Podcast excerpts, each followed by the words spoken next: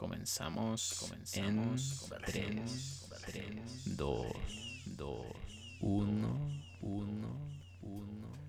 Muy buenas chicos y sean bienvenidos a un nuevo episodio de Los Caballeros de la Tertulia. Este es el sexto episodio, si mal no recuerdo, ¿verdad Alex? Así es, contamos ya con seis episodios de este bonito proyecto.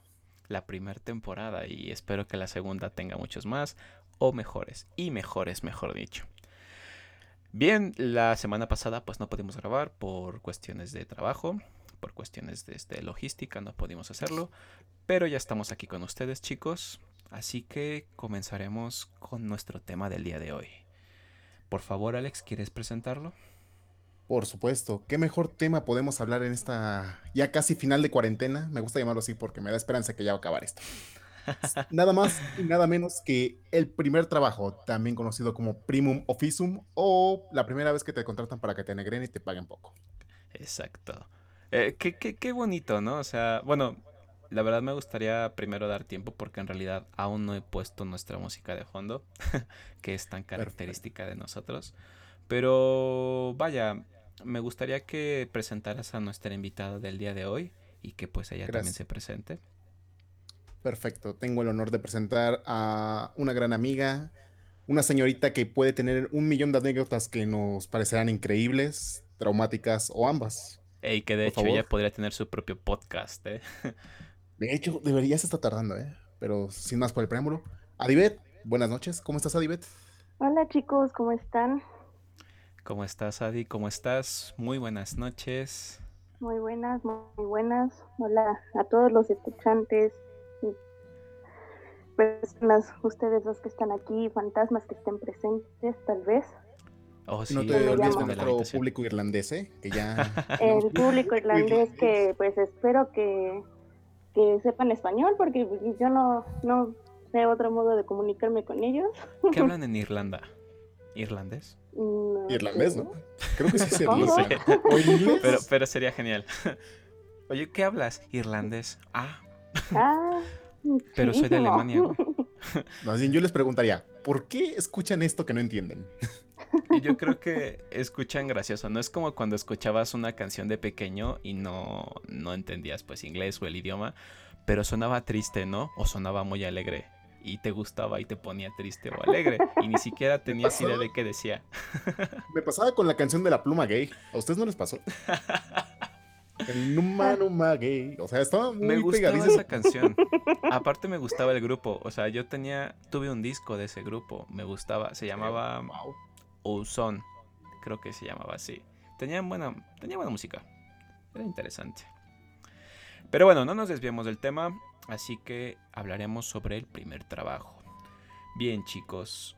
¿Cuál fue su primer trabajo? o sea, ¿qué fue lo que los impulsó a trabajar, o sea, fue por querer ganar su propio dinero, por experiencia, no sé, este, sus padres se murieron y pues ahora y dependían de ustedes solitos, no sé, cuéntenme, cuéntenme. Esperaba que era primero a Divet, pero...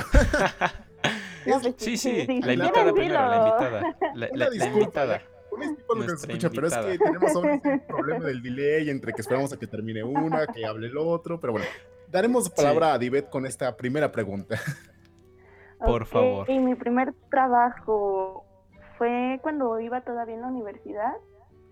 Este, y pues lo, lo, busqué principalmente para las prácticas que me pedían en la escuela. Eran mis segundas prácticas. Y este pues sí lo tomo como más como trabajo porque fue en el primer en que, en que me empezaron a pagar. Oh, este, porque antes de eso estuve haciendo mis prácticas en un hospital, pero pues ahí no, no recibía nada. Por cierto, Entonces, Adibet, ¿qué eres? Bueno, profesionalmente. Aparte de mujer, ¿qué eres? aparte de aparte de alcohólica. Aparte de alcohólica. Este, yo soy ingeniera Ay, este va a ser muy bonito. Ingeniera en sistemas. ¿Y qué carajo haces en un hospital? O sea, pues fíjate que cuando entré ahí al hospital, pues obviamente tenían su área de sistemas, pero ahí era más como de soporte, ¿sabes? Era como, oye, ¿qué crees que mi impresora no sirve? Oye, ¿qué crees que mi monitor no prende? Y cosas así. Entonces era bien fastidioso porque luego era como, pues, güey, está desconectada, ¿cómo quieres que, que funcione esto, no? ¿Ya, ¿Ya probaste reiniciando? Esa ya es más a lo que estoy haciendo ahorita. Eso le aplicaría. ¿Cuántas veces has resuelto un problema reiniciando una computadora? Ay, muchos. E, Es Sí, que sí, es sí. la, la mayor, es la base de la solución de problemas. O sea, tú ves cuando Windows te dice hay un problema y tú le dices, bueno, dime qué problema hay. Y Windows se hace de hombros, no es así como de, "Ay, pues ni- ni puta idea, nada más mi, mi único labor aquí es informarte que hay un problema. Tú tienes que encontrar el problema. y reiniciando Sí, es la no, única forma en la que que- puedes ayudarte. Justamente porque luego no sé si les ha pasado que están en su computadora y les aparecen la- los mensajitos de actualizaciones disponibles, actualizaciones disponibles, pero estás tan ocupado haciendo algo que dices, ay, sí, luego la reinicio, la reinicio, y ahí se te queda. Ajá. Entonces, después de que se le acumulan tantas notificaciones de que hay alguna actualización, se empieza a alentar, se empieza a trabar y es como, ay, bueno, güey, ya, te reinicio, haz lo que quieras. y cuando la, la reinicias es así como de, ahora te clientes que han chingas. cancelado eso. Pero, Pero- ni sí, o sea, sí, sí lo he aplicado tanto para mí como para solucionar problemas de otras personas. Eso y el buen chingadazo funcionan bastante bien. Nada le gana eso. De hecho, la ingeniería mexicana es, es preciosa la ingeniería mexicana diciendo, a ver, si le suelto un madrazo aquí, sus propiedades se van a distribuir y van a quedar de nuevo. Es como cuando le das un zape a tu compa para que se reinicie. Así pasa. Pero bueno, ese ah, dijiste que había sido pues como de prácticas, ¿no? Y hablaste del Sí. que había sido tu primer empleo como tal, donde te pagaron. Sí, ahí este fue en una empresa de, de plásticos, era más este, pues todo lo que es este trastes de plástico, cucharas, platos, vasos y demás, ¿no? Este, y ese ya fue, te lo juro, fue como mi última opción porque ya no tuve tiempo de buscar algo más. Ah, Este, y fue así como que, pues ya ni modo aquí, ¿no? O sea, me hablaron de ahí y fue de, pues, ni pedo, ¿no? Me, si no lo agarro aquí, me van a mandar este, muy lejos en la escuela y pues iba a tener que recursar esa materia que, pues, era nada más buscar algo para liberar mi servicio, ¿no? solo tenías un trabajo. y, y lo iba a hacer mal si no entraba ahí. Entonces, este, y pues ahí estuve, pero ahí, ¿qué crees que no estuve en el área de sistemas? Ahí estuve como atención a clientes, En el área de cucharas. Ahí acomodando las cucharitas. Que se viera ¿Te imaginas que bonita. le No, hubiera tocado sí, control de calidad de cucharas? Que las probara. Imagino, es que debe ser un trabajo importante, ¿no? De que, a ver, ya salió el lote, te voy a tomar esta cuchara y la voy a probar comiendo esta sopa. Si no tomo la cantidad necesaria de pasta o de sopa que hay, no va a pasar y se regresan Im- esas im- otras imagina 99 que la cuchara tuviera Esas hoyos. cucharitas no van a servir. Es, ah, es que ahora que lo pienso, hay cucharas con hoyos y ¿para qué sirven? Para este las pastas, así como esos tenedores que parecen cuchara, es para las pastas, para que no se quede el caldo allí y pues tengas tu pasta. Pero se me hace algo muy tonto porque pues mejor haces una sopa sin, bueno, o sea, haces una pasta sin caldo, ¿no? Bueno, pero hay gente De que le hecho. gusta así. Es que como que contradice el uso de si tiene caldo es para tomárselo, no para que lo dejes ahí abandonado. Para que hagas ruido con él. No, por cierto, que un día hay que hablar de cosas desagradables que hacemos y de las que no nos damos cuenta, ¿eh? También eso es importante. es- es- Ay, es eh, creo que tengo como dos o tres de esas, pero no nos enfocamos en esas. Ah, deberías, eh, debe- yo creo que tienes más. Conscientes dos o tres? O sea, conscientes son dos o tres. ¿ah? Dos o tres es muy poco para cualquier persona. Sí, bastante. No, por eso digo, conscientemente son dos o tres. Y estoy casi seguro, como dices, que tengo un montón más, pero no me doy cuenta. Pero bueno, tú, Alex, tu primer empleo. O sea, yo sé que Ay, vamos a empezar con Sí, la parte triste sea, de este programa. con, con Alex eh, pasa algo muy gracioso porque, bueno, él sufrió de explotación infantil prácticamente. Entonces, eh, su primer empleo es algo, algo ambiguo para nosotros. Entonces, enfoquémonos en tu primer empleo que hayas querido. El que haya querido. mm, pues mira, que yo haya buscado. Yo creo que fue hasta apenas mis últimos años de la carrera en la que me dediqué a totalmente al mantenimiento de computadoras. Pero si nos vamos exactamente al primer empleo, fue uno que conseguí de una manera muy graciosa y que probablemente se lo quité a mi compañero Brian, que está en este podcast. Oye. Les explico. Me, estoy enterando de esto, chicos. No estaba, no estaba Surprise, motherfucker. Este, en el siguiente podcast ya no, ya no habrá este Alex. ya me acaban de vetar oficialmente de los caballeros de la tertulia. Una disculpa. bueno, así va el rollo para no hacerlo tan largo. Alguna vez que, este, que íbamos en una materia de procedimientos constructivos en la escuela, nos pidieron que teníamos que hacer un reporte fotográfico. Y yo y la chica con la que salí en ese entonces llegamos a una obra y dijimos, oye, no se mal pedo, denos chance de tomar unas fotos para un reporte que tenemos que hacer, que no sé qué. Y nos recibió un ingeniero y, su superior, que era un español que me caía muy bien. Y nos dice, ¿y para qué escuela es? Sí, exactamente. Y nosotros, no, pues es aquí para la ICE. dice, ah, qué curioso. Dice, lo que pasa es de que estamos llevando un trato con un maestro y curiosamente nos iba a mandar alumnos para que vieran la obra y que nosotros los contratáramos como becarios. Ah, nosotros, ah, qué chido, que no sé. Creo que ya le entendió de dónde viene eso. bueno, total que nos dijeron. Vaya. Si quieren, dense una vuelta el sí, próximo es el viernes. programa de Alex. este, vete despidiendo, por favor. continúa, continúa. bueno, y este, y ya nos decían, los vemos el próximo viernes y nosotros dijimos, ah, bueno, nos traemos una cámara ahora sí para hacer el reporte de eso. Llegamos a la obra y lo primero que nos dice la persona que recibe ahí dice, ¿ustedes vienen a buscar a tal ingeniero? No, pues que sí. Ah, no son mala onda, ya los están esperando en las oficinas de acá a la vuelta. Nosotros, ¿para qué queremos las oficinas si lo que queremos es estar aquí en obra? Pero bueno. Entramos y lo primero que nos dice una señorita bien arreglada que nos dice, por favor pasen que ya lo están esperando ahí en la sala de juntas. Entramos y nos topamos como con otros 10 personas ahí diciéndonos, ah, hola, buenas tardes, este, ustedes son los que vienen a la entrevista del trabajo. Nosotros, ¿qué? Y pues efectivamente llegamos a una entrevista del trabajo que ni íbamos preparados. Yo iba todo fachoso ese día. Bueno, bueno. Y bueno, más de lo normal. No, yo no dije nada. lo sentí. Y total, que ya terminó todo el desmadre, todo eso. Pasaron como dos o tres meses. No nos llamaron y nosotros dijimos, bueno, pues ya no nos quisieron. Y un día saliendo de la escuela, que recibo una llamada del grupo Arnaiz, que era la constructora de ahí, dice, hola, buenas tardes, tú hiciste este, una solicitud para trabajar en esta empresa, en tal obra, tal, tal, tal. Yo, sí.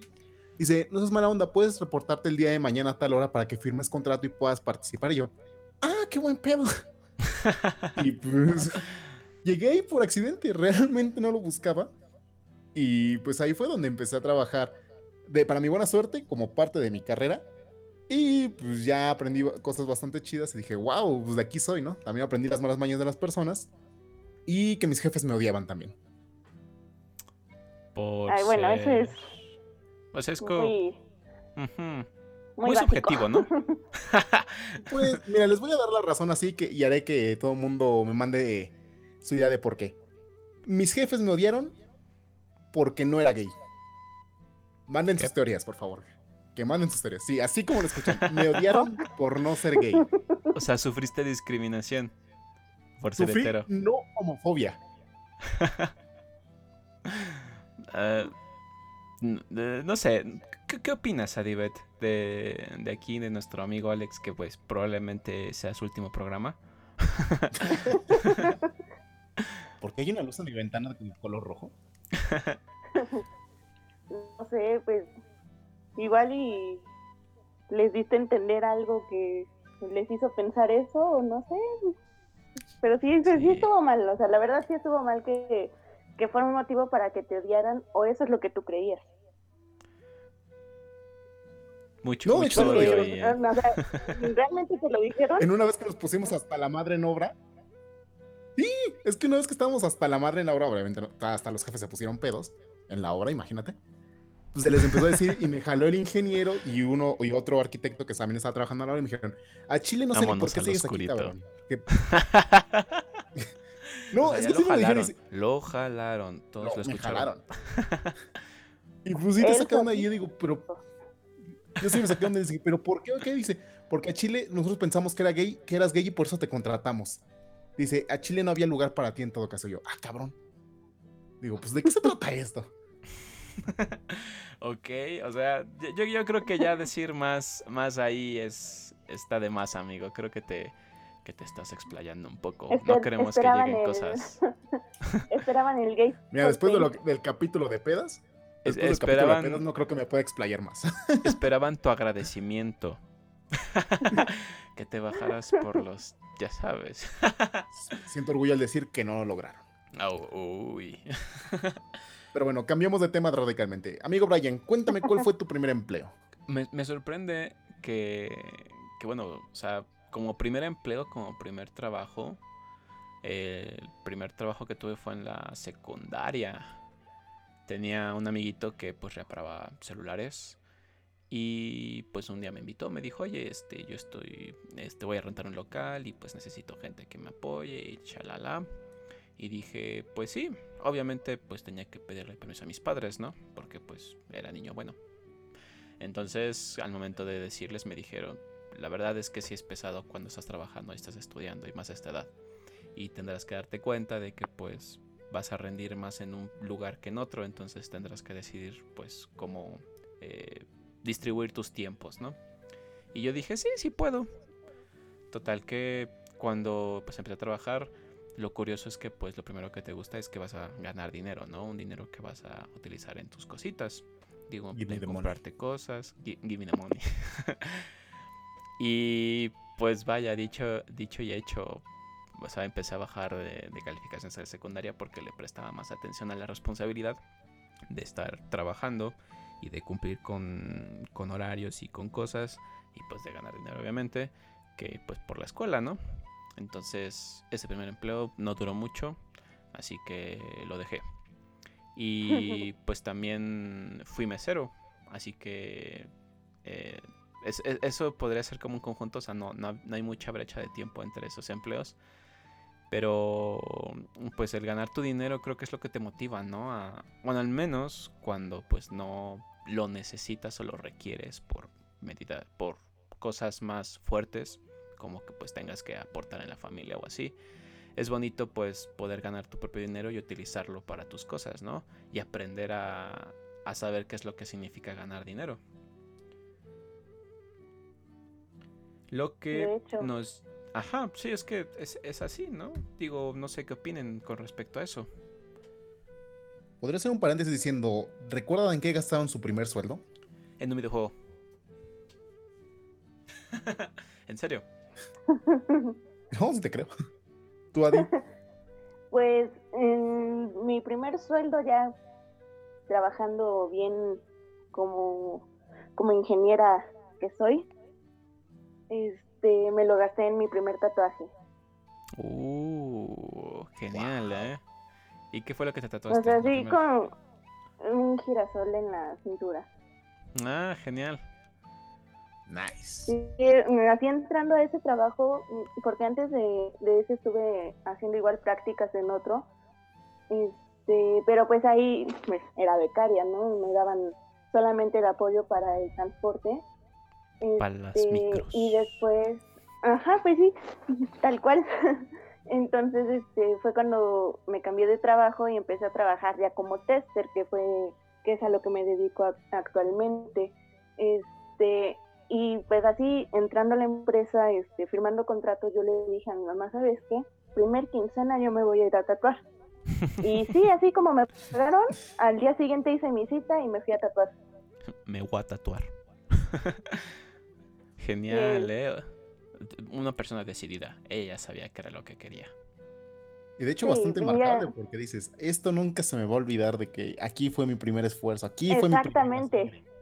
Exactamente, porque, o sea, pues sí, porque, o sea, fue el primer trabajo en el que fui a trabajar hasta la ciudad, no sabía ni siquiera andar allá. No sabía hablar español. así, o sea, no sabía usar el metro. Nueva totalmente, ¿no? Entonces, este, igual fue la, así como mi primer trabajo en el que sí tenía que entrar a las 9 de la mañana y pues era levantarme a las 5, salirme a las 7 de casa, todo, ¿no? Entonces sí fue así como que muy bien gastado ese primer sueldo. Bastante, yo, diría que sí, ganado, bien ganado, bien ganado, bien invertido, porque los tatuajes son inversión. Obviamente. Tatúense, chicos. ¿Y tú, Alex? ¿Cuál fue tu Pues primer- estoy intentando hacer memoria. Estoy Ajá. seguro que fue en que nos fuimos a comer a un lugar en el centro que queríamos ir. Ma- que costaba más de 100 pesos? Es que, de hecho todavía lo recuerdo porque está entre las calles del barrio chino y las calles esas de mala muerte que están en unos parquecitos que nunca están terminados de la ciudad. Ajá. Sí, sí, sí, conozco por ahí. Y si no mal recuerdo, fue de que nos dieron así nuestra primer paga porque nos las daban así en efectivo como si fuéramos de nómina ahí con los todos los demás trabajadores. Dijimos, pues vámonos al centro y nos gastamos lo que queramos y pues ya. Que al final no era, muy- no era que ganáramos mucho, nos estaban pagando como aguacate. 400 pesos a la semana. ¿Cuánto? ¿Cuánto? Y total, como 400, 450 pesos a la semana. Y pues dijimos, pues mira, nos gana- eh, será mucho poco, pero estamos aprendiendo y nos podemos gastar en lo que queramos. Y nos fuimos a comer una, en una pizzería, que incluso tienen ahí eh, por unos vidrios el horno clásico de pizzería y todo como están haciendo el Uf. desmadre. Se me antojó Y pues pizza. la verdad estuvo muy rico, porque tú llegaste, me- nos pedimos ahí nuestra pastita, nuestro vinito y nuestra pizza. Y pues fue una de las comidas más ricas que he tenido, no sé si porque fue que me costó, Por la satisfacción, muy ¿no? O sea, de que te Sí, yo costó que- la pizza. y dices, me lo gané. O sea, definitivamente me lo gané. es, lo, es lo padre, ¿no? De, o sea, de esto del primer empleo y, y el poder gastar tu propio dinero. Me gusta Lo bastante. que me recuerda- ¿eh? ¿Cuánto ganaban Ajá. ustedes en sus primeros empleos? Uf. Pues pues sí, estuvo. Era, era demasiado poco. Pues en el que era de plásticos me daban 900 pesos a la quincena. Ay, Después. Esperar lo mismo que yo. Sí, Güey, pero. tú ganabas no sabía- 400 pesos. O sea, pero cuenta que hice cuatro horas diarias. O sea, también no, Ah, bueno. no era sí, un horario completo. Tampoco eras así Después como que. cuando, cuando estuve en otro trabajo que era, fue el último que estuve como becaria, ahí me daban 500 a la semana. Ujú. Este, y ya mi primer empleo como tester me dieron, me ofrecieron este 11 mil a la quincena. Ay, güey. Ay, güey. Entonces, pues sí, fue como que en ese Pinche momento cuando me subidón, dijeron, dije, no, manches, sí, jalo. Vámonos, perros. Para todos aquellos tatuadores que nos estén escuchando, contacten a Divet. Será una cliente muy buena. Manden sus diseños y demás, sus muestras de trabajo, que valga la pena. Su, su idea es estar toda tatuada, o sea, quizás la cara no se la tatúe, pero del cuello para abajo, bien tatuadita. Toda. Pero bueno, dijiste una palabra, tester. ¿Qué es un tester, Adibet? Ay, soy la peor enemiga de los programadores. Básicamente Acabas de a lo que levantar algo en mí que odio. es- Te odio. básicamente a lo que yo me es este, pues los chicos hacen alguna aplicación, alguna página, algún sistema y lo que yo tengo que hacer es revisarlo, pues, pues ahora sí que todo, todo, todo, de fotografía hasta diseño, funcionalidad, todo, ¿no? Para que al cliente le llegue con la menor cantidad de errores posibles. Para que no, no sé si les ha pasado así cuando hay actualizaciones de Facebook o de Instagram que lo quieren revisar y ya no funciona o se traba o, se- o deja de funcionar. Eso ni pasa. Eso, eso es lo que básicamente un tester tiene que hacer, revisar que cuando una persona entre no esté tronando, no falle y todo eso. O sea, que Para eres mi un héroe desgracia, yo participo en los programas Insider tanto de Windows como de Apple. Y sí te dan cosas gratuitas, pero dices, no mames, acabas de hacer explotar toda mi computadora. ¿De qué se trata esto? Eh, es- eso pasa. Pero entonces tú te dedicas a romper los sueños de los programadores. O sea, tú le dices, ah, tu porquería no sirve. No sé por qué me imaginé un escenario en el que le dice, a ver, pedazo de animal, ¿crees que esto vas a poder? No, así no funciona el mundo, Nemo, por Dios. llega, llega el programador con su humilde aplicación. y adivina, Te lo Los programadores has hecho que se... y la escupe. Están leyendo la conversación que tengo con los chicos con los que trabajo. Los programadores han hecho que se suiciden? ¿Mandé? ¿A cuántos programadores has hecho que se suiciden? Espero que ninguno. no podría con ese cargo de conciencia. Pero ya no supieron de ninguna aplicación después de eso. De Hay una empresa que perdimos todo rastro. Solamente encontraron escrito en, lenguaje binario un mensaje que decía muerte a Dive. Eh, creo que está mal escrito, no estoy seguro. Y escribieron mal mi nombre. Ah, con eso lo explica todo. Ah, sí. También tenemos que hablar sobre los nombres mal dichos. Espérenlo. Top 10 de los peores nombres y de los mejores nombres. El top 10 de los peores nombres para hablar. Ah, bueno, ya hablamos sobre pues, los primeros trabajos. Eh, ¿Conocen este término de los mm, famosos Mac Jobs? No sé si lo han escuchado alguna vez. No lo he escuchado, amigo Brian. ¿Podrías explicármelo? Bueno, eh, por supuesto, querido amigo Joseph. no, nada que... a, veces Para nada falsa esta conversación, pero bueno. Como comercial de televisión. ¿Cómo estás, amigo Joseph? Muy bien, amigo, Brian. Déjame hablarte de este nuevo producto que se llama Podcast. Oh, por Dios. ¿Cómo funciona, amigo? Te viste lenta, Di, te viste lenta. bueno, los Mac Jobs en Estados Unidos, eh, bueno, hace referencia con Mac a McDonald's y Job pues a trabajo, ¿no? Para los que no saben inglés, porque pues pasa a veces. No es discriminación, chicos, es, es, es no sé, no, no es discriminación, no se preocupen. Pero bueno, estos trabajos se supone, o sea, sí, pero... O sea, sí descarguen Duolingo, pero no, es discriminación. Duolingo patrocinanos. pero, pero no es Duolingo, güey, es Duolingo. Es Duolingo. Nunca lo cargado. Eres, eres como el Pedrito Sola de los podcasts. bueno, estos trabajos son los famosos trabajos temporales. En Estados Unidos, estos trabajos que son como atender el McDonald's, el Burger King, no sé, trabajar en una zapatería. Estos trabajos que son, pues, oficios, ¿no? O sea, no, no ganas mucho, pero tampoco es como que, que, hagas mucho, ¿no? Más que atender al cliente o encargarte de almacenar o en este caso, pues, preparar alimentos. Pero eh, hay un problema, por ejemplo, en Estados Unidos, pues la razón de estos trabajos es para que los jóvenes, o sea, los adolescentes, eh, eh, aprendan a valorizar el dinero, ¿no? Aprendan a valorar el valor del trabajo y el fruto después del mismo. Y pues llegaron también aquí a México y a varias partes del mundo, ¿no? Pero hay una gran diferencia. En Estados Unidos y en algunos otros países, estos trabajos son para adolescentes nada más. O sea, para jóvenes. Pero si te has dado cuenta, cuando vas a un McDonald's, a un Burger King, pues cuando pides tu hamburguesa sabes que te atiende una personita que pues tendría que ir en la universidad, ¿no? O incluso más grandes. Y eso es un problema porque, bueno, se supone que esos trabajos no deben durar más que uno o dos años, ¿no?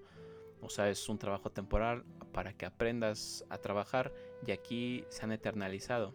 O sea, es, es un problema bastante grave, al menos por lo que te puedo decir, con respecto a este tipo de trabajos en nuestro país.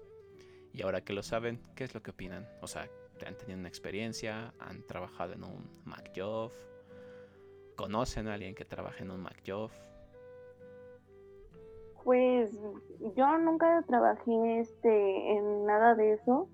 Realmente creo que mi, experiencia empezó en la universidad. Antes de eso yo no, no trabajaba para nada. Este, Porque hashtag me mantienen mis papás. Sí, de mala gana, ¿no? Pero pues lo hacía. Te comías tus papitas. Un amigo me dio un argumento muy bueno para ese tipo de para ese tipo de situaciones. Digo, yo no pedí que me trajeran, ustedes lo decidieron. Háganse cargo ¿Acaso yo te pedí nacer? Me tienen que aguantar hasta los 24 años legalmente hasta que termine una carrera, si es que la termino. Así que creo que estoy mal influenciando personas que pueden 21 años. Un saludo a nuestros amigos de filosofía que llevan matriculados desde 2004. O los que salen como dos años y medio después de su carrera, ¿verdad? Escuché un poco de interferencia. bueno, pero volviendo un poco al tema. De hecho, al igual que a Divet, yo no me, no me tocó trabajar en ese tipo de empleos. Sí lo intenté porque sí mandé mi currículum mal hecho de niño de secundaria. Secundaria prepa porque fue cuando lo estuve haciendo. De las hojas esas, que ¿no? O no, no Ajá, esas que hojas pedías de en la- solicitud de empleo. para todos los nuevos escuchas que nunca han sacado un currículum hace eones de años y tenías que ir a la papelería y pedir una solicitud de trabajo, no para que te den una solicitud, no para que te contratan ahí, obviamente, sino que te dan un papelito que tenías que llenar con datos muy básicos y a veces que ni siquiera sabías, como la dirección de tu escuela, para poder este, La dirección de tu escuela. ¿No es de tu casa? Sí, te pedían la. No, también Sí, pedían la dirección sí, de la escuela, como de si la fueran a comprobar si. ¿En serio? Sí. Nos damos cuenta que Brian nunca llenó uno de esos. Ah, no. No, solo, solo recuerdo que eran como color café, ¿no? Ajá. Sí, de hecho. O sea, te pedían, por ejemplo, de qué año a qué año habías estudiado, la dirección de la escuela, qué obtuviste, este, qué, qué papel obtuviste en esa, en esa escuela. Creo que hasta Oh, te pedían el nombre del director para que casi casi le marcaran y hoy ahora hablamos de Cinépolis y queremos confirmar que el que la persona que quiere acceder a este empleo estudió ahí de tal a tal año. ¿Es correcto? No, se equivocó en un año. No, eh, nos está engañando, no podemos contratarlo. Gracias por. Carajo. Ahora, ahora que mencionaste eso del Cinépolis, todos hemos ido al Cinépolis y pues todos hemos tenido un amiguito que, que haya trabajado ahí, ¿no? O en el, No, en el nunca lo tuve. Siempre ¿No? quise tenerlo y nunca lo tuve. Rayos. pobrecito. Pobrecito. No, no, no, no tenías muchos Oh, amigos ah. entonces. No, te- es lo peor que hablaba un montón de personas y les decía, oigan, ¿por qué no trabajan en un Cinépolis? Mi sueño es de que un compa que trabaja en el Cinépolis me diga, ¿saben qué? Tal día vamos a cerrar temprano y podemos echar desmadre en una sala. Y nunca, es un sueño frustrado. No creo que pudieras hacer eso, pero al menos te podían hecho, no invitar a ver puede, películas. pero- Por eso les digo, es un sueño frustrado. Esos güeyes no pueden ni comer palomitas. O sea, te lo digo. Cualquier gerente de Cinépolis que quiera invitarme a cumplir mi sueño, por favor, comuníquese. Cinepolis, patrocínanos. Odiamos Cinepolis. Ay, pero yo tenía amigos trabajando en Cinemex. O, o este, podemos borrar eso del Em. podcast. Eh, no sé, no sé, lo, lo veremos. Pero bueno, preguntamos en nuestras redes sociales a algunas personitas cuál había su primer, había sido su primer empleo y pues también cuál consideraban que había sido su mejor o su peor empleo. No sé si quieras leer alguno, Alex. Por supuesto, me llama mucho la atención uno y no sabemos si nos vamos a tener problemas legales con este. Tenemos primero a Uciel Alarcón hablándonos de que trabajó en minas de carbón. Uciel Alarcón, si, si lo recuerdan, es Uciel de, de Crónicas de Peda. Vayan a seguirlo, ¿eh? amiguitos. Tra- trabajar en las minas de carbón. Por eso nunca, por mucho que se baña, parece que, que está este sucio, ¿verdad? Nuestra idea es de que se alteró genéticamente y absorbió las propiedades del carbón, pero nada más para decolorarse, no para adquirir alguna otra fuente del carbón. No creo que si le ponemos un cerillo se vaya a empezar a prender como carbón o se escuche las chispitas de... Yo solo sé que para dibujar no necesita lápiz, o sea, él con sus dedos.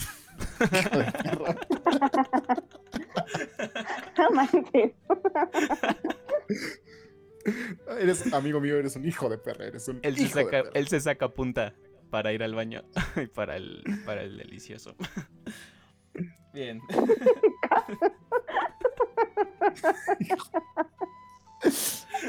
Creo que ya tenemos nuestro, primera, nuestro primer programa cancelado por ese comentario.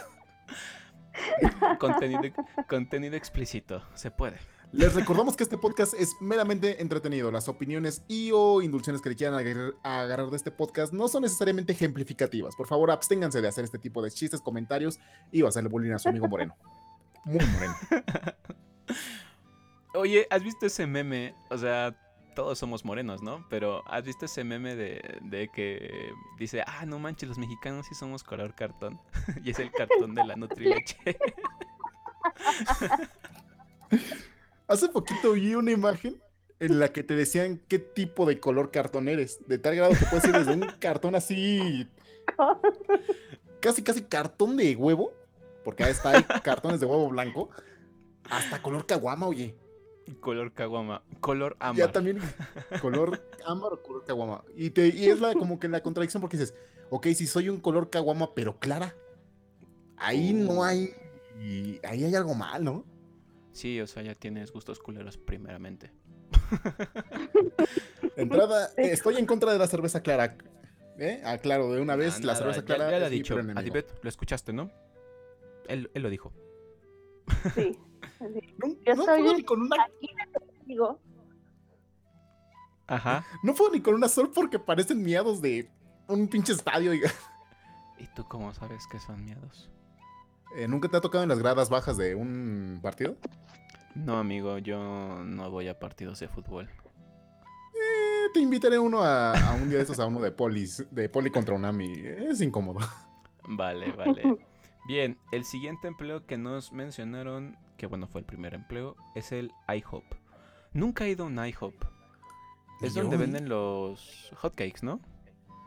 Sí. Es donde venden algo que se llama waffles and chicken, ¿no? Venden waffles O lo estoy confundiendo. con, con, con pollo. Ajá, es que lo llegué a ver en un video de YouTube de un blogger Ajá. y servían algo que se veía muy rico que eran waffles, obviamente bien decorados y todo, y aparte se, se le servían como con un pollo, pero se veía rico. O sea, era una mezcolanza así, pero se veía rico. ¿Tú, Adibet, has ido? Al IHOP sí. ¿Y qué tal?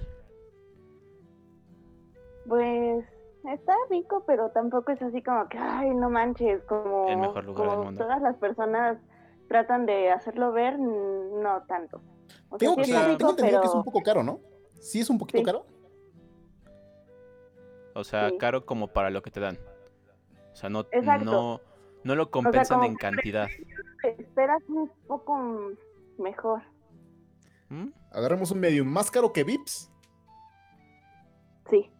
más caro que Chilis.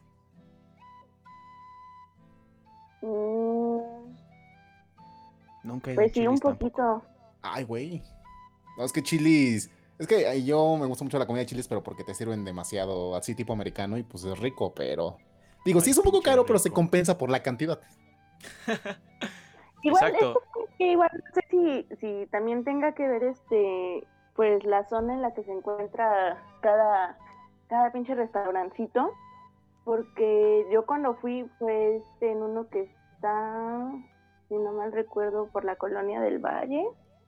Ya ni me acuerdo muy bien, pero pues, o sea, tú sabes que esas zonas de por sí son, son caras. Bastante.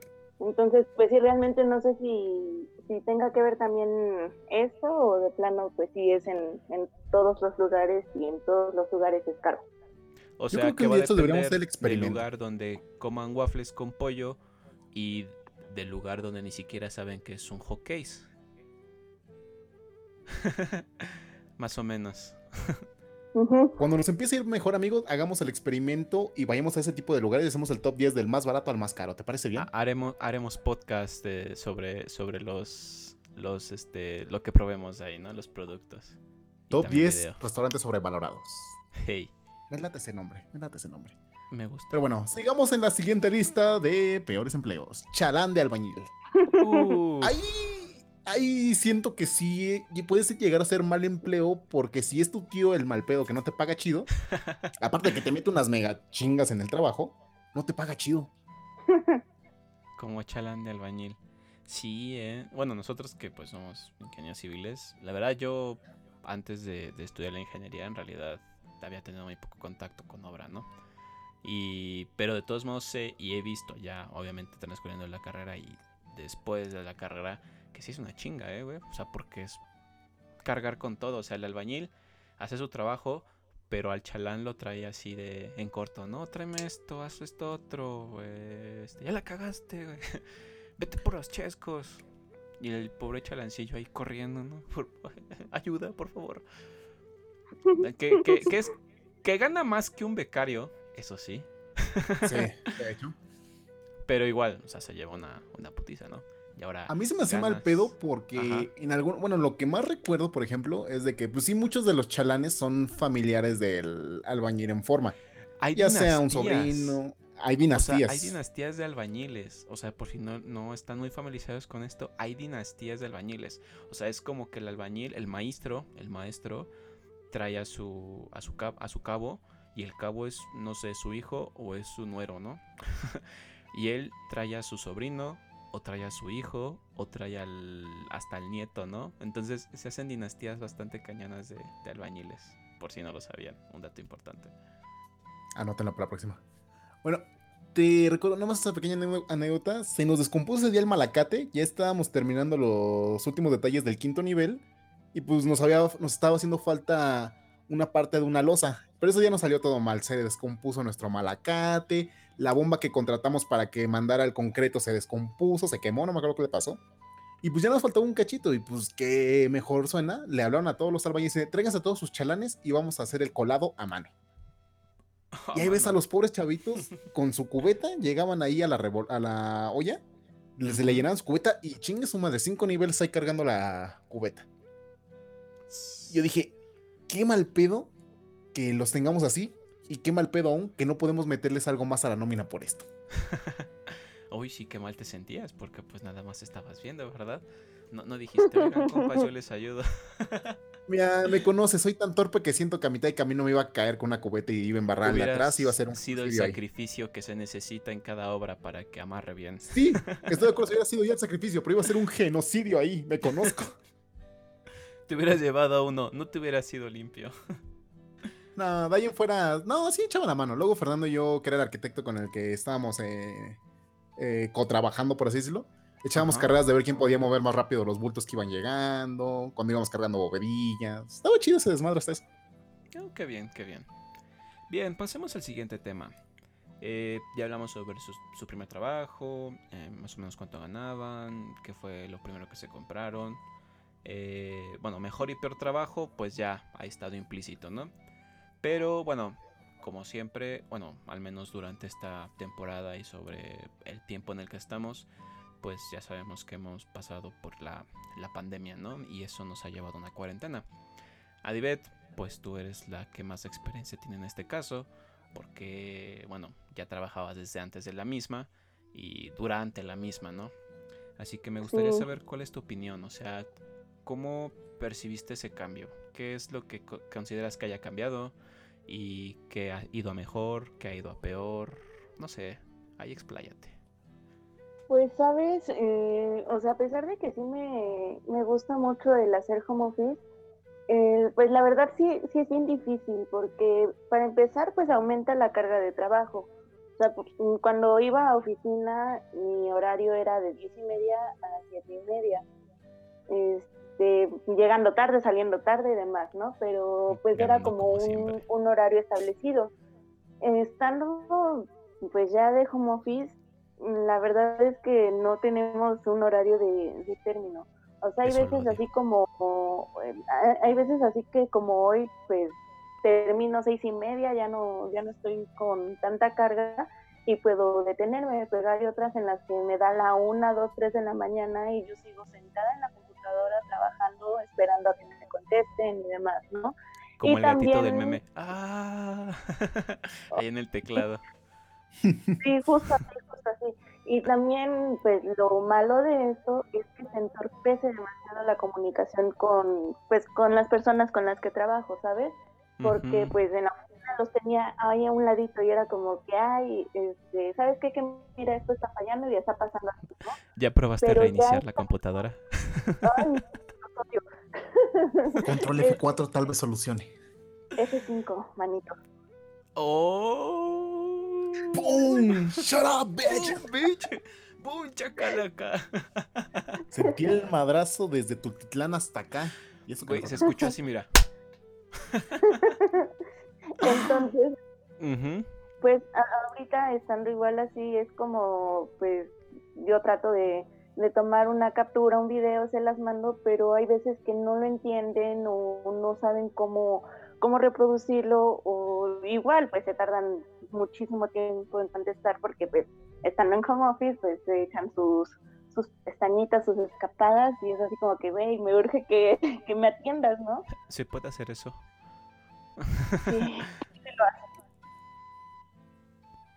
Entonces, pues sí, o sea, creo que es lo, lo único que, que no me, no me gusta tanto de estar trabajando así pero en realidad lo demás no tengo problemas. todo el día ando en pijama, ando en pantuflas. Muy, muy bonito. A ti te gusta andar así, ¿no? O sea, ya, ya eres este, pandrosa de por sí, entonces pues ya. Sí, me, me fascina. Tu Titlán style. no, y aparte, el, el hecho de que, bueno, eres del Estado de México y el tener que transportarte todos los días, Sí, casi, casi no al centro, al sur de la ciudad, o sea, de lo más recóndito del Estado de México hasta el sur de la ciudad, es pesado y todos los días, Sí, es muy, muy pesado. O sea, de hecho, yo, o sea, yo me acuerdo que antes de que empezara todo este tema de la pandemia y demás, era como, no manches, o sea, yo deseaba que por lo menos uno o dos días nos dejaran trabajar desde casa porque la verdad estaba demasiado cansada. O sea, a veces llegaba aquí a casa de trabajar tipo once y media, casi las doce de la noche, y era como que no manches, y al día siguiente tener que despertarme otra vez temprano, o sea, estaba muy cansada, muy, muy cansada. Y sin me mencionar el precio, que lo que cuesta viajar a la Ah. ciudad. Sí, no, no, no. O sea, tú muchas personas experto, Joseph. ay, es bien poquito, ¿no? Pero no, sí, llevas un, un buen gasto al No mes. es por nada, pero ahorita en la pandemia he visto que tantas personas han estado comprando y haciendo cosas que dices, güey, o sea, si te ahorras una buena lana con todo esto que es tan solo el traslado a la ciudad, ¿eh? Ah, estás hablando con la señorita Shane. o sea, ya no es Adibet, es Adi Shane. O sea, Adi ya Shane. se va a tatuar Shane en su próxima sesión para que la patrocinen. o sea, no he Me visto voy a a alguien comprando más Shane.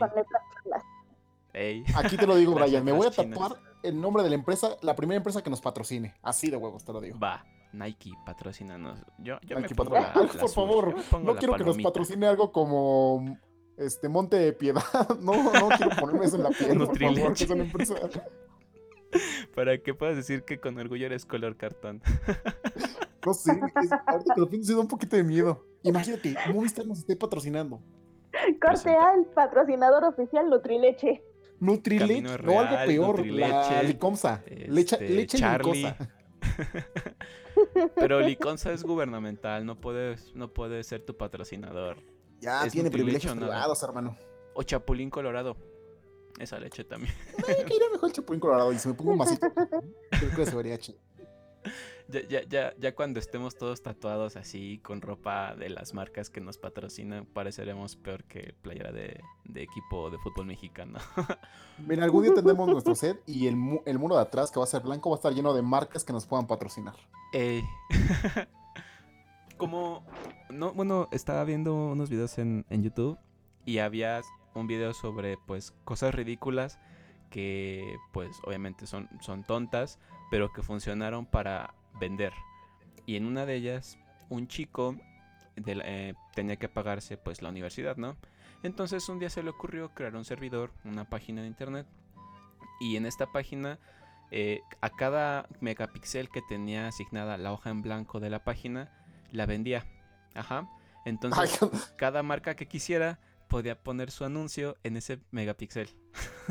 hijo de perro, ese es Ajá. hermosamente brillante. Y el güey, pues al principio él nada más quería ganar unos 1200 dólares, ¿no? Mil, dos mil dólares. Pero hasta el último pixel que vendió ya había ganado más de, creo que 10 millones de dólares. O sea, ya nada más estaba subastando No lo que él quería. Y pues se pagó la No, universidad y yo creo que pagó la universidad de todos los güeyes que pues venían detrás de él. Y hoy se llama Elon Musk. Ah, no, ¿verdad? Es otro güey. y él era el No, mismo. pero te das cuenta que muchos empezaron así, ¿no? Sí. Así empiezan Pero- muchos. Igual por alguna estupidez que dices, a ver, voy a hacer esta tontería, pega y ya se hizo. Que, que eso viene ahora con... No son trabajos, pero te has dado más cuenta con la pandemia y pues esto de que estábamos encerrados, que hacer dinero en internet pues no es tan difícil, ¿no? Nada más tienes que tener una idea vaga de lo que le gusta a la gente, eh, tener sheshes y también este... Pues, De hecho, sí es un tema que quería tomar, por ejemplo. Ahorita este boom que fue el OnlyFans, que creo que aquí los conocen, ¿sí los conocen ambos? Ah, por supuesto, Sí. hasta tengo uno. O sea, no, no, no para mí, ¿verdad? Pero Ok. Bueno, es que me impresionó para manejar dices, a, a mis modelos. Es que me impresionó que fue algo que haya tardado tanto en llegar de esa forma. Porque no sé si anterior a eso había ya otras páginas o otras aplicaciones que se dedicaran a vender packs, porque creo que es la mejor forma de resumir un OnlyFans, vender packs. Bueno, mira, yo lo, yo de, bueno, de lo que conozco más o menos, conocen Patreon, ¿no? Patreon es una, Así es. una plataforma que sería genial que tuviéramos un Patreon, ahora que lo pienso.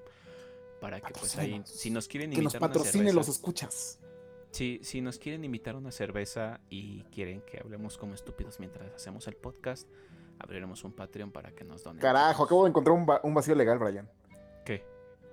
En teoría, el primer eh, güey que se haga parte de nuestro Patreon tendría que tatuarme su nombre. ¿En serio? Pues cuenta como patrocinador, güey. Alguien que se llame Nepomuceno o Hermenegildo. Telésforo, a, Angandiencio, no sé. Di un nombre, Adibet. ¿Qué? ¡Mierda! Va, Acabo de ver lo potencial que acabo de hacer. Diablos, tengo miedo ahora. Adibet, Bueno, sigamos, cambiemos, sigamos. patrocínanos. Tú que ganas muy bien. Eh, el OnlyFans, bueno, existe Patreon. Patreon viene siendo como YouTube. Ajá. O sea, semánticamente como YouTube. Tiene sus reglas. Eh, hay cosas que pues no puedes hacer. Hay cosas que sí están permitidas y justificadas. Y OnlyFans es nuestro queridísimo Xvideos. Pues, sin más, grosso modo. en OnlyFans puedes hacer lo que quieras y cobrar lo que quieras por ello. Y eso es lo genial. La gente... ¿Puedo enseñar un pezón y cobrar 50 varos por cada vez que vean mi pezón? puedes hacer que la gente se, se deje llevar por sus más bajas pasiones. Mm, se me interesante. ocurren buenas ideas de cómo hacer eso. Puedes pero hacer dinero de ello. no voy Un- a. un ingreso pasivo. Porque bueno, o sea, puedes seguir trabajando y todos los días puedes ir subiendo contenido, ¿no? Es como Creo que lo pienso- TikTok. Aquí en México no cobran este, impuestos por eso, ¿verdad? Todavía no, pero sí lo van a hacer. Ya ves que estaban viendo lo de van a bueno que les cobran impuestos a los de los Uber y todo del Didi, ¿no? Entonces ya tratan de qué también mal, ver la forma de recaudar Bueno, pero aún así, yo- impuestos por estas Yo creo que sigue siendo una buena idea. Sí, bastante. Lo que me lleva a una pregunta. Bueno, Brian, la tuya ya lo sé, te preguntaría, si tuvieras un Patreon, ¿de qué serías? Pero tengo entendido que ya está triunfando tu sesión de fotografías ahí en Patreon, ¿verdad? Eh, sí, pues ya ves que hay que hacer dinero como se pueda. Entonces ahí con la fotografía, pues a la gente que le gusta ver contenido exclusivo, que le gusta ver detrás de cámaras de cuando hago sesiones, eh, pues pagan por ello, te patrocinan. Eh, la parte de patrocinarte no es como para pagar por tu contenido. Creo que aquí la cuestión es que al patrocinarte es porque creen en tu trabajo y ese dinero extra que te llega, bueno, lo utilizas pues para seguir mejorando ese trabajo, ¿no? Entonces, entre más patrones tengas o patrocinadores, mejor dicho, pues mejor contenido puedes realizar porque ese dinero es el que utilizas para mejorarlo. Entonces, no, no le veo nada de malo. O sea, yo creo que, que funciona bastante bien. Siempre y cuando pues ambas partes pues se comprometan a unos a pues a patrocinar bien. Nada de que entro, veo el contenido y me voy. Y cancelo mi suscripción, como me ha pasado. Creo que a todos en Patreon le- les ha llegado a pasar más de una vez. Y pues por parte del Patreon ser constante, ¿no? O sea, ofrecerte cosas que pues sí valga la pena pues verlas, ¿no? Pero... Patreon Bernal DB es tu página de Patreon, ¿verdad? Ajá, Ay, qué esa es para, para mí como, como creador de contenido, ¿no? Y bueno, también estoy a punto de crear un OF, un OnlyFans, para pues todos aquellos que Uh. quieran ver cosillas ahí. Entonces, Vamos a ver a Brian vestido de marinerito. No exactamente a mí, pero... Si algún día llegamos a esta cosa a 10.000 o 100.000 escuchas, ¿qué te gusta? ¿50.000 escuchas? Sale la, ¿Cómo la sesión de fotos de Brian vestido de marinerito. Va, ¿Estamos de acuerdo, David? Sí. pero primero de Perfecto, ya tenemos a. Brian vestido de. Bueno, y tú, David, si tuvieras un Patreon, ¿qué, ¿qué sería lo que venderías ahí? ¿O qué clase de contenido quisieras con el que te apoyaran? Mm, no sé, realmente no, no, no tengo idea. La verdad. con tus tatuajes o algo así. Yo creo que hubiera sido padre, ¿no? O sea, bueno, ahora que, que me lo imagino, yo creo que, que, bueno, ahorita ya pues estás no llena, digo, pero ya partes importantes de tu cuerpo están tatuadas, ¿no? Eh, bueno, Ujú. importantes en cuestión de cantidad de, de piel. Pero imagínate que, que te hubieras puesto la idea de decirle, ¿saben qué? Patrocínenme y pues con esto me lleno el cuerpo de tatuajes, ¿no? Y preci- no precisamente al gusto de las personas, pero sí tener algunos guiños, ¿no? Con las personas que te patrocinan o que te dan más cantidad de dinero, ¿no? Como por ejemplo, tú decides el estilo que te vas a tatuar, En tu caso creo que es el tradicional y neotradicional, si mal no, no recuerdo. Y pues habrá gente a la que le guste ese estilo, ¿no? Y yo creo que hubieras dicho, ¿sabes qué? Pues tengo planeado hacerme este diseño, em, apóyenme, ¿no? Y no sé, los recompenso con, con escenas, con contenido exclusivo, no sé, o sea, yo creo que es una buena idea. Te hubieras convertido en una Suicide Girl. Se me habría, se un poco más como, ¿saben qué? Tengo la idea un, no sé, como, bueno, tengo entendido que a David le gustan las flores, por lo que estoy viendo. Los girasoles. Los girasoles que diga, ¿saben qué? Tengo, estoy interesado en hacerme un girasol en la, digamos, en la parte de trasera de mi hombro. En la Y que tú dijeras, ajá, y que tú dijeras, ¿sabes qué? Mándenme sus propuestas y pues ya nos podemos llegar a un arreglo. O incluso mismos tatuadores. Creo que los tatuadores sí te llegan a, se llegan a promocionar haciendo tatuajes gratis para ciertas personas, ¿no? Ah, pues sí. El que no enseña no vende. Es que realmente no, yo soy un total, soy un desconocido en ese mundo del tatuaje todavía. Eh, pero sí, amigo, los tatuadores, así como cualquier persona que pues todavía ofrece un servicio, en este caso, pues primero muestra un, un, un, poco, ¿no? De lo que, de lo que sabe hacer. O incluso a veces pues hacen promociones, este, giveaways, todo eso. Entonces así funciona. Sí. Hmm. Pero Ahora, ahora que lo pienso, o sea, ya nos fuimos a toda la parte del, Patreon, de OnlyFans y, ya está, nos fuimos a, patrocinarnos, ¿no? Entre nosotros y hablar sobre tatuajes. Patrocínenos. Ah, nos vendemos a lo que sea. Eh, ya hablamos sobre el home office, el home office con J. Home office. ¿Con J, carnal? El home office. ¿O con G? Con J. No, porque es o con H para que suene Porque sería Gomofi. Le ponemos diéresis a la H, carnal, y ya suena como home, ¿no? no. Con, con J. Chale, no le entienden al ñerismo, carnales. Es que eres mañero. Eh, Adibet, ¿tú crees que cambie la forma de trabajar ahora que pues ya se ha implementado prácticamente, o sea, no por gusto, pero algunos ya le agarraron el gusto, otros pues no terminan de convencerse eh, al home office. ¿Crees que ahora ya sea más factible que trabajes desde casa de una manera permanente o intermitente? Algo que en realidad no se hacía antes, o sea, si lo piensas bien, eh, era casi casi imposible, ¿no? Que te dijeran, oye, pues trabaja desde casa, ¿no? O sea, fuerzas tenías que agarrar tu micro, tu camioncito, tu combi, tu burro, no sé. Mi suburbano. Para llegar a la oficina, tu suburbano. Yo llego a la avenida de Mula, agarraba mi combi, golpeábamos al güey que iba ahí, nos íbamos al suburbano. Con esos aromatizantes tan deliciosos por la mañana y por la tarde. Y con esa diversidad musical que abarcaba desde estilos clásicos hasta bailes de lo más sucios que dices, por Dios, estoy a nada de pararme de mi asiento de metro y ponerme a perrear como se debería hacer en esta parte de la ciudad. Andas, andas, porque eh, la, diferencia de, géneros este, variaba por zona, ¿no? Del estado, pues escuchabas acá unos cumbiones, unas salsas. Acercándote a la ciudad, escuchabas a los temerarios. O sea, también depende de la hora, pero básicamente depende de la zona geográfica. ya llegando a la ciudad escuchas pues algo más pop, ¿no? Así, no sé, La Nova, Luis Miguel, lo que tú quieras. Y ya conforme vas, vas pasando, pues escuchas desde el perreo hasta polcas, no sé, muchas cosas variadas. Pero, ya tenemos nuevo tema para hablar. ¿Crees que sí cambia? O sea, ¿crees que haya una, una mejoría en esto? Pues yo espero que, que sí, o sea, en sí siempre me ha gustado la idea de que al menos un día este, nos, nos lo den de, home office, este, pero pues igual con todo lo que te digo que, se entorpece un poco la comunicación y demás, no sé si para muchas personas o muchas empresas sea algo este, pues, que sea factible para ellos, ¿sabes? Porque, o sea, por ejemplo, en, en nuestro caso no es tan, tan no ha afectado tanto porque de cierto modo sí ha, este, sí ha salido con el proyecto, ha ido avanzando este, de buen modo, no ha sido como que algo nos detenga y forzosamente tengamos que, este, que vernos todos para que algo este, salga, ¿sabes?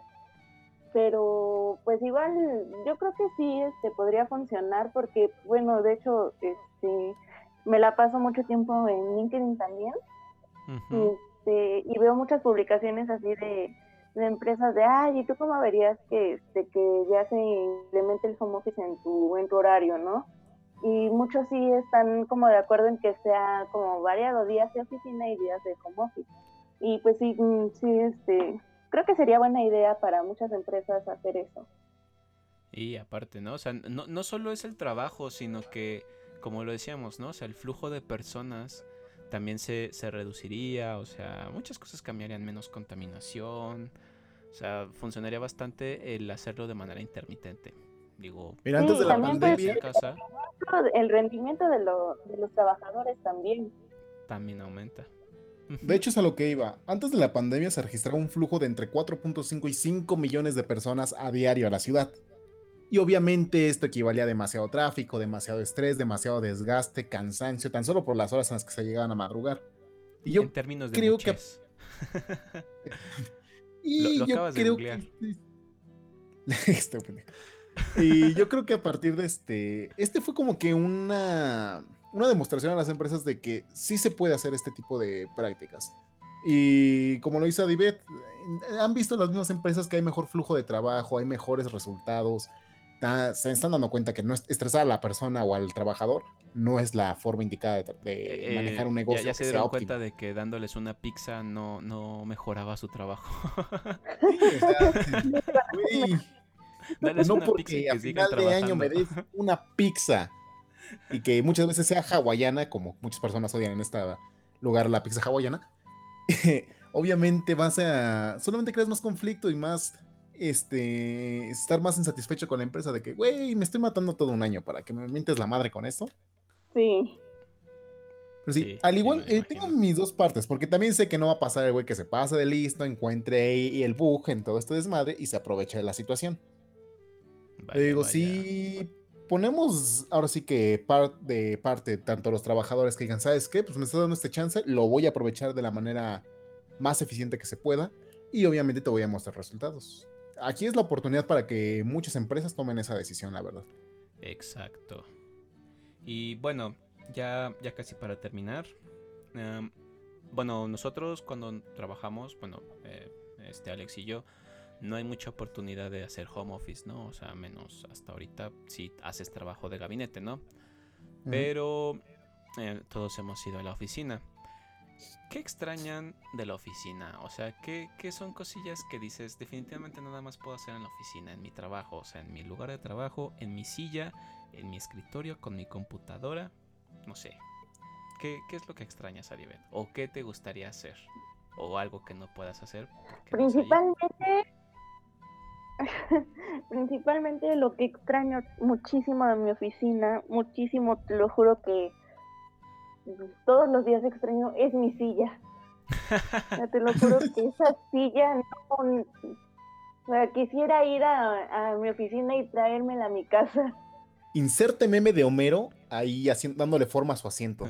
Jefe, no necesito que me dé la computadora para mi casa. Allá tengo. Déjeme llevarme la silla, por favor. Sí, no, no, te lo juro que es una silla tan cómoda que no, no, no, era, cada fibra de, esa silla ya conoce cada fibra de tu cuerpo, ya sabe cómo se acomoda. Algo dice que sí hay una relación simbiótica ahí con esa silla, ¿eh? Como la relación simbiótica de los doctores con sus batas. Que por cierto, chicos, ya tenemos un doctor en nuestro podcast, así que si quieren escuchar el capítulo anterior, pueden hacerlo. Esperamos los, patrocinios para que podamos hacer la sesión de fotografías con el buen doctor. Que nos patrocine el IMSS y el ISTE. Y el Así que si quieren ver una vacunota con un doctor atractivo, ya saben, patrocinenos. Y si quieren, hablamos con un meteorólogo también por si quieren ver gotas. A mí me gusta ver gotear, pero bueno. No hay, que, irnos por la tangente de los albures ahorita. Entonces, la silla. Eso, esa silla es algo que extrañas bastante. Sí, o sea, era mi vida esa silla. ¿No, ¿No extrañas también esa parte de, no sé, de ir al Oxxo? O sea, dices, güey, ya me castré de esto. Te paras de tu sillita. ¿Sabes qué? Ay, no, o sea, sí, pero o sea, lo que también extraño más, incluso más que el Oxxo, incluso más que mi silla, enfrente de, del edificio en donde trabajo hay unas hamburguesas, Ah, es cierto. Ajá. Pero no, no, no, no, no sabes, las malteadas que venden ahí, Dios santo. Ay, no digas malteadas, por favor, no digas malteadas que te antojo de una como no tienes idea. Malteada, malteada, malteada, malteada. Te odio. Malteada, malteada. Hace poquito vi un video de una bendita malteada que digo, no, ni de pedo venden una de México así, pero ya me hizo querer una malteada incluso de McDonald's, güey. Dije, ya, pero necesito una de esas. Pues un día hay que Ah, ir, ¿no? Sí, me gusta. Este, de ¿Cómo hecho, Divet, la próxima ¿Cómo- vez que vayas me avisas y llaman? yo llego ahí. Un les puse un apodo a esas hamburguesas. Hamburguesas buenotas. La... Ay, no te, ¿Cuáles- pe- cuáles son te perdiste las de becas, güey. Ah, rayos. Pero, Unas ¿cómo- pinches cómo hamburguesas tan, este? tan vulgares, tan siglas, pornográficas. ¿Cómo qué? Tiene unas siglas, las hamburguesas esas que dice Adibet. HM. Mm, ah, hamburguesas mamalonas, ya me acordé. Hamburguesas mamalonas patrocina. Patrocinen las hamburguesas mamalonas. De hecho, güey, yo creo que sería el mejor patrocinador uno de comida, güey. sí. O de chelas. Que nos escuchen destapando una cheve, así. Ah, yo no tengo cheves. Necesito comprar más. Sí, sería Ay, genial. Eh, Y pues en eh, realidad también, ajá. este, pues igual ahí la convivencia con, con los chicos de mi oficina era demasiado buena. O sea, había veces en que diario teníamos cervezas en el refri y era así como que, ah, pues una, ¿no? Y se me hace calorcito. y todo. Y, o sea, y sí me costó trabajo cuando empecé a trabajar acá en mi casa. Era así como que, chale, o sea, esta hora ya era la hora de, de ir a destapar una cerveza. Y eso solo cerveza, porque en algún punto de por ahí del infinito, pues llega a haber un Smirnoff por ahí. Llega a ver De una hecho, yo recuerdo varios estados de Adivet ahí mostrando bebidas bastante exóticas, ya al grado de exóticas, diciendo, güey, yo quiero una de esas. Y también me hace que preguntar, no ¿en qué trabaja que te permiten tomar un elixir de esa manera a estas horas del trabajo? Y es que sabes que era lo mejor. Lo mejor de todo es que cuando iba el, el dueño de la empresa, él era el que llegaba y nos daba nuestra cerveza o nos preparaba nuestra bebida, nos llevaba a nuestro lugar. Quiero agarrar de ejemplo a ese valeroso hombre, a ese señor empresario que promueve los valores de su empresa embriagándolos y no con cualquier cosa, ¿eh? Y si no saben qué, chavos, trabajadores quieren? felices. de hecho, güey, o sea, es el jefe que todo el mundo quisiera. Trabajo mejor, pedo. Eso de tener que estar escondido tomándote tu chela porque llega el jefe en cualquier momento no está chido, oigan. Ves la pantalla en 3D, o sea, ya puedes mover las aplicaciones dentro de tu mente como con Jarvis, ¿no? Y Tony Stark. Ahora que lo pienso, me preocuparía un poco que estuvieran testeando algún tipo de aplicación, no sé, de alto riesgo o algo de Sky Alert que esté inventando y que, güey, estoy escuchando sonar la alarma. Cabrón, no, no está pasando eso. Tengo miedo. Te- tengo, tengo Pero sí, entendido que esas son las tres cosas que más las tres extraño. cosas que más extrañas. Genial, ¿eh? ¿Y tú, Joseph? Alex. Pues yo, por ejemplo, ahí en la escuela, pues sí extraño mi espacio de trabajo porque pues, literalmente tenía mi escritorio ahí, pues tenía todas mis computadoras ahí amontonadas. Pero era bonito porque incluso ahí el señor con el que estaba ahí atendiendo a los demás alumnos, pues nos hacíamos la plática. Era de que a las diez y media decíamos- parábamos todo y decíamos, ¿sabes qué? Es hora del desayuno. Y hacíamos desayunos bien hogareños, así unos huevitos con jamón, íbamos a comprar chicharrón ahí al tianguis. ibas Todo esto tortillas, en la escuela. En Ah, el sí, laboratorio en el almacén de- topografía. Almacén el- de topografía. Almacén de topografía. Y es que estaba bien bonito porque luego empezaron a llegar personas y ahí durante media hora, una hora, hacías tu cotorreo bien chido, te la pasabas a todo dar. Y pues era bonito ese momento, no te voy a decir que no. Y el clásico café que se hacía ahí era bello, era bello. Qué, qué- qué rico, se me antoja un café. Quiero un café. Pero pues sí, coincido con ustedes. Creo que, o sea, una parte importante cuando estás en una oficina, cuando estás trabajando, es la diferencia con la escuela, ¿no? El aspecto de que, por ejemplo, no pides permiso para ir al baño o que te pues paras de tu lugar a hacer tus cosas a donde quieras, o sea, puedes salirte lo que tú quieras, porque tienes esa libertad, ¿no? O sea, tienes que entregar tu trabajo, tienes que hacerlo, pero ya aprendes a medir tus tiempos, ¿no? Y eso es creo que igual una de las cosas que, que me que extraño un poco de pues estar en oficina, ¿no? Y cuando estás en campo, eh, bueno, te toca ser supervisor o te toca ser encargado, pues tienes un poquito más de libertad, ¿no? Quizás no de hacerte güey por completo, pero pues igual puedes, pues sí hacerte güey. Valga Mira, al final después de estar inspeccionando toda la obra donde... O sea, sí, pero no tanto. O sea, sí, pero no tanto, como dice Adivet. Pues nosotros ya llegamos a tal grado que ahí en la obra ya teníamos un colchón inflable para echarnos nuestros 30 minutos de... ¿De qué? De reponer fuerzas, para, dormir, para dormir.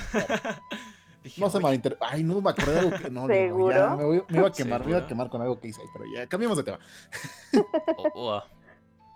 Eh, este, si este podcast se hace famoso y escuchan esto, me, me estoy poniendo la soga al cuello.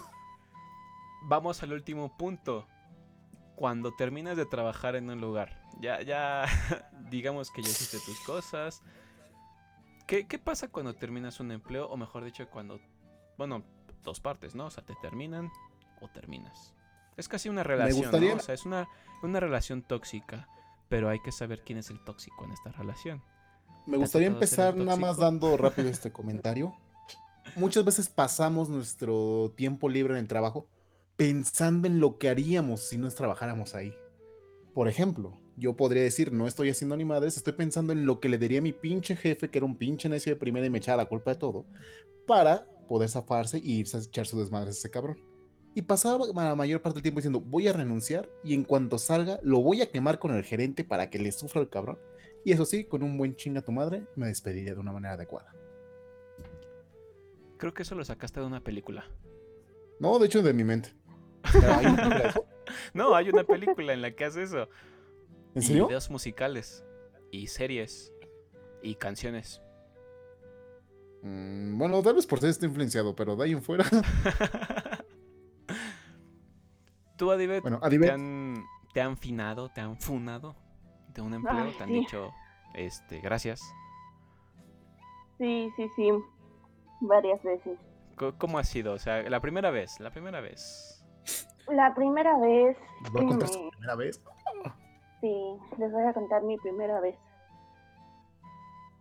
Pues fue en, pues antes de, de estar este, pues fijamente en un trabajo como estoy ahorita, este, pues obviamente pasé por muchísimas empresas.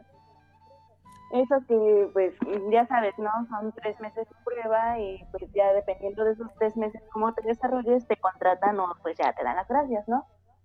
Este, y pues realmente mm, había empresas en las que, pues, mm, como que ellos decían, es que sabes que, que las actividades que estás haciendo o el desarrollo que tuviste no es el que esperábamos para la empresa y todo, ya sabes, ¿no? El choro que te avientan para para no decir, ¿sabes qué? Pues es que si te contratamos ya te tenemos que pagar más y pues no queremos, ¿no? Esa duele, esa duele. No soy yo, eres tú. Eres tú, sí, sí, sí, casi, casi, ¿no? Pero yo creo que de ninguno me ha así como dolido que me, que me hayan corrido, más que, bueno, uno sí me dio muchísimo coraje, muchísimo, muchísimo coraje. Este, o sea, el, el motivo por el que me corrieron fue una tontería tan grande. Haz de cuenta que este, en ese proyecto yo estaba trabajando para BBVA Bancomer, este, pero no directamente con ellos, sino pues obviamente por una empresa aparte, ¿no? Outsourcing. Entonces, este, entonces cuando... MTP. MTP, te odiamos. Entonces, este, pues haz de cuenta que yo llego, conozco al equipo este, con el que voy a trabajar, me presentan al chico que va a dejar el proyecto y que es este para el lugar que me contrataron, era el lugar que iba a dejar este niño, ¿no? Entonces, pues me empieza a explicar cómo funciona la aplicación y todo la que yo iba a empezar a trabajar. Pero pues, o sea, están de acuerdo que llegan a un trabajo y pues obviamente no, el primer día no van a sentarse a convivir con todo mundo y hacer como que ya conocen a todos, ¿no? Porque pues vas entrando.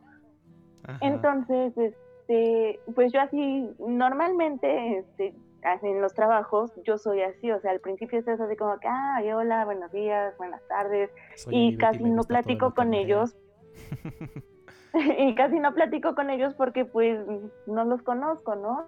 Y tampoco me voy a desenvolver como si estuviera haciendo una amistad con ellos porque pues realmente pues, primero voy a trabajar, ¿no? Entonces, en esta empresa, pues eso lo tomaron como, ajá, o sea, lo tomaron muy mal, te lo juro que cuando me despidieron de ahí, o sea, tal cual me dijeron, es que sabes qué, que la líder del equipo me dijo que que no te quieres integrar con ellos, o sea, que no platicas, que no quieres ir a comer con ellos, y fue así como que, güey, voy entrando. no eres social. Ajá, o sea, tal cual, y fue así como que, pues no manches, o sea, voy entrando, dame chance de integrarme, de conocerlos, o sea, no voy a ir ya el primer día, ay, sí, vámonos por unas chelas, ¿no? Que se puede, pero no te ves tan bien exacto. Entonces, así como que, ay, no manches, o sea, qué bueno. Y a la fecha es así como que, qué bueno que no me quedé más tiempo ahí, porque si no, o sea, si por un pretexto así me dieron de baja, ya agarrando confianza iba a ser peor. Adibet, das mucho de qué pensar. He escuchado de personas que las despiden por ser demasiado platicadoras, demasiado sociables. A ti fue por lo contrario por beber en el trabajo. Uy, estás trabajando demasiado bien, estás demasiado enfocado en tu trabajo. No podemos seguir con esto, estás despedida. definitivamente. es más, yo te despediría de mi empresa si hicieras eso. Estamos en un mundo de locos, amigos. Afortunadamente, ya después de, de, tanta, de tanto estar pisando empresas y todo, llegué a, la que estoy actualmente, que pues es la que más este, me ha dado estabilidad laboral, que es lo que he buscado desde hace mucho tiempo. Y lo que busca uno como profesional, o sea, poder estar en un lugar y decir es mi trabajo y ah, pues me, me gusta, ¿no? O sea, yo creo que el chiste es ese, o sea, se supone que estudias algo o te dedicas a algo pues porque te gusta. Y hay muchas cosas que te lo pueden arruinar. Entonces, me alegro mucho que, te vaya bien, de verdad. Sí, a todos, a todos nos han despedido de, alguna manera. Eh, yo siento que, que, es, te digo, como de tener una relación, ¿no? O sea, aquí la cosa es que es, no soy, no soy yo, eres tú. Siempre van a encontrar la forma en la que te digan, es que, no sé, miraste feo al jefe o, o no te integraste con tus compañeros de trabajo, ¿no? En, mi caso pasó algo parecido, o sea, me, resultó bastante gracioso que, bueno, era supervisor de obra y tenía un equipo de trabajo. A este equipo de trabajo pues eran técnicos y yo tenía que darles las indicaciones y asesorarlos en caso de que pues tuvieran algún, algún problema y también darle las instrucciones de mis superiores, ¿no? Y bueno, yo siempre me, me, he portado bastante... Yo soy muy formal cuando empiezo a conocer a alguien, ¿no? Procuro ser lo más eh, formal en ese aspecto, pues porque no sabes si vas a tener algún tipo de relación mayor a la laboral con esa persona, ¿no? Entonces. Como que es laboral, porque te iba a decir, me dijiste chingue tu madre cuando me conociste, pero bueno. Ah, pues porque, pues, güey, me, cagaste al principio, pero bueno. eh, ese no es el punto, Joseph.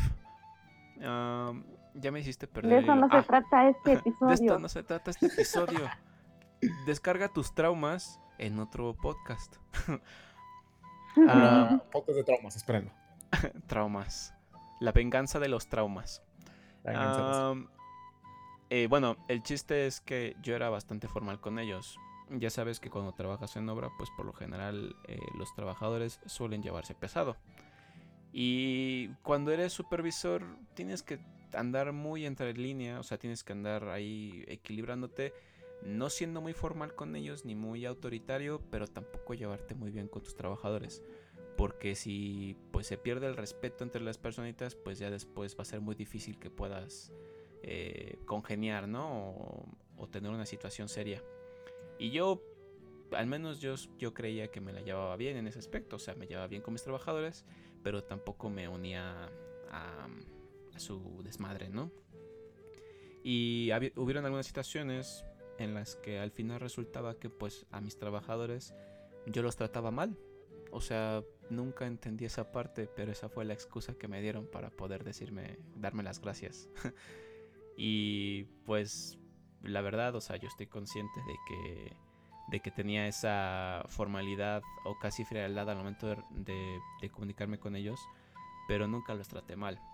Y sí se me hizo algo bastante bajo como para que te despidieran por eso, ¿no? Y más que nada por algo que en realidad no, no era, ¿no? Entonces, digo, he tenido esa mala experiencia. Es la, la única razón fea que puedo recordar que me hayan dado las gracias. Y otra ocasión ha sido que pues el proyecto se perdió prácticamente, o sea, se acabaron los fondos, la empresa ya no pudo pagar y nos dijeron pues lo lamentamos chicos, me pues terminé el proyecto, ya no van a regresar. Ese no me dolió. Pero el, otro sí fue así como, como algo de coraje, como dice Divet, ¿no? O sea, por esto, o sea, en realidad dices que por esto es que me estás este, despidiendo. O sea, ni siquiera es porque hice mal mis funciones. O ni siquiera quieres decirme si hice algo mal, ¿no? O sea, prefieres decirme algo personal que algo profesional, que incluso hasta puede servirte, ¿no? O sea, como crítica para el próximo empleo, pues procuras, no sé, eh, ser más social, ¿no? O ser más amigable o como, o como lo veas. Pero sí, sí ha pasado. Digo, me ha pasado a mí. Sí. Y, de hecho, en el ámbito en el que nos movemos, tanto Brian como yo, sí llega a ser mucho de ese tipo. Yo, por ejemplo, la única mala experiencia que tuve justamente en el mismo empleo del que hablaba poco antes, es de que desgraciadamente yo iba muy verde. En el sentido de que no me daba cuenta de muchas cosas ni de lo que estaban haciendo realmente. De hecho, creo que hubo cosas ilegales ahí que no me percaté. Pero ya para finales, puedo decir yo que sí le agarré un cierto cariño al trabajo porque me gustaba. O sea, lo desarrollaba junto con el equipo que me tocaba y era muy agradable. Me sabía mover bien, tenía buena relación con los trabajadores, con los jefes, sobre todo, que eran el, el español y un ingeniero que casi se nos muere, que tuve que ir a donar sangre, casi casi por, para su trasplante. Y este. Y pues la verdad estuvo muy bien el ambiente. Les digo, hasta llegamos a hacer eventos, fiestas y demás en las que nos llevábamos muy bien.